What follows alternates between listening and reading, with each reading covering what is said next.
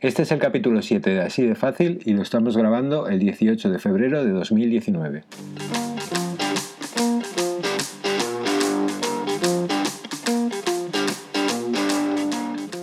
A la unión de Facebook y WhatsApp solo se le adivina un obstáculo, y para algunos no es uno muy grave, la privacidad. La batalla por quién y cómo acceder a nuestros datos ha sido un, quebradero de cabeza constante para Facebook. Ahora que la red social es propietaria de WhatsApp, la, preocupación por quién sabe nuestro número de teléfono o accede a nuestras conversaciones se suma a los viejos demonios de Facebook. La buena noticia para Facebook es que eh, realmente son muy pocos los que anteponen la privacidad a estar bien conectados.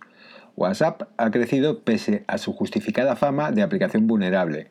La cuestión de cuántos usuarios migran a otras plataformas tras la compra es irrelevante. La razón es que el mercado de aplicaciones de mensajería es, en cierta medida, cautivo.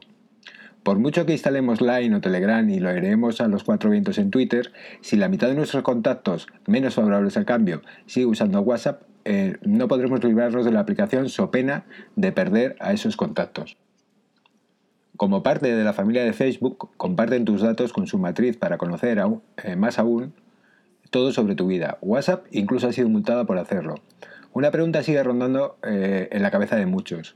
¿De qué sirve borrarse de Facebook, de Facebook si probablemente también usaremos WhatsApp o Instagram, o los dos? ¿Acaso no pueden también espiar nuestros datos si usamos estas dos aplicaciones de la familia de Facebook? En principio, solemos pensar que al ser servicios diferentes, su relación no pasa de ser meramente comercial, pues funcionan como entidades separadas a pesar eh, de ser parte del mismo conglomerado. Tienen incluso sus propias políticas de privacidad. Pero todo empieza a complicarse justo ahí, en los siempre polémicos términos y condiciones. Todas ofrecen unas políticas de privacidad muy misteriosas y juegan con trucos para suavizar el uso de tus datos. Pero, por ejemplo, hay un término clave que comparten y es el de la familia de Facebook. Facebook es el planeta y el resto de, el resto de la familia, en la que se encuentran Instagram y WhatsApp, son lunas que giran a su alrededor.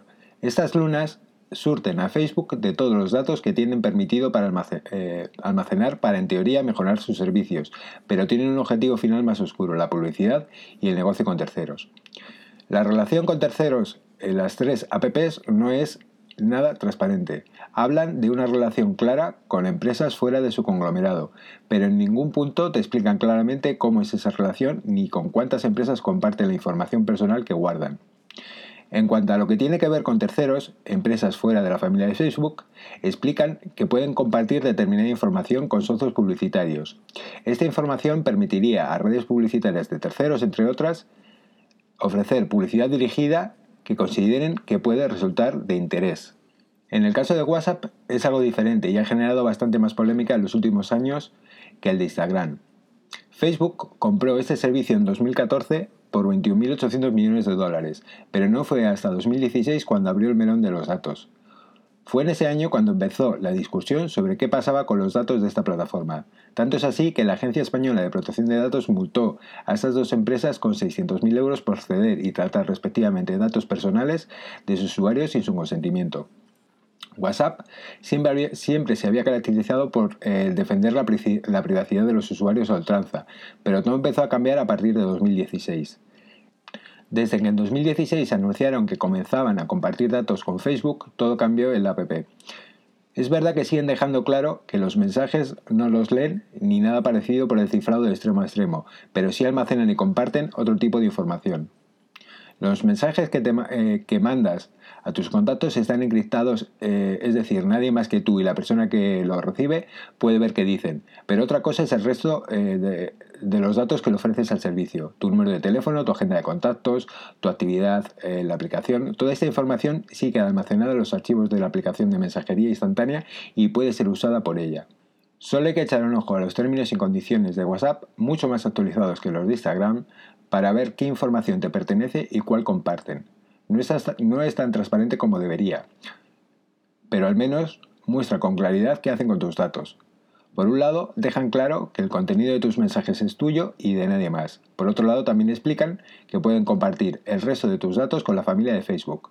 Facebook y las demás empresas de la familia de Facebook también pueden usar nuestra información para mejorar tus experiencias con los servicios y así, así como mostrarte sugerencias de amigos o de contenido interesante, anuncios y ofertas relevantes. En cuanto a los terceros, dejan una frase muy significativa. WhatsApp puede transferir datos dentro de la familia de empresas de Facebook, de Facebook y a terceros, incluidos los proveedores de servicios y otros socios. Al final, la decisión es de cada uno de nosotros. Lo cierto es que eh, en los servicios gratuitos el valor somos nosotros y la información que les damos. Tú eliges.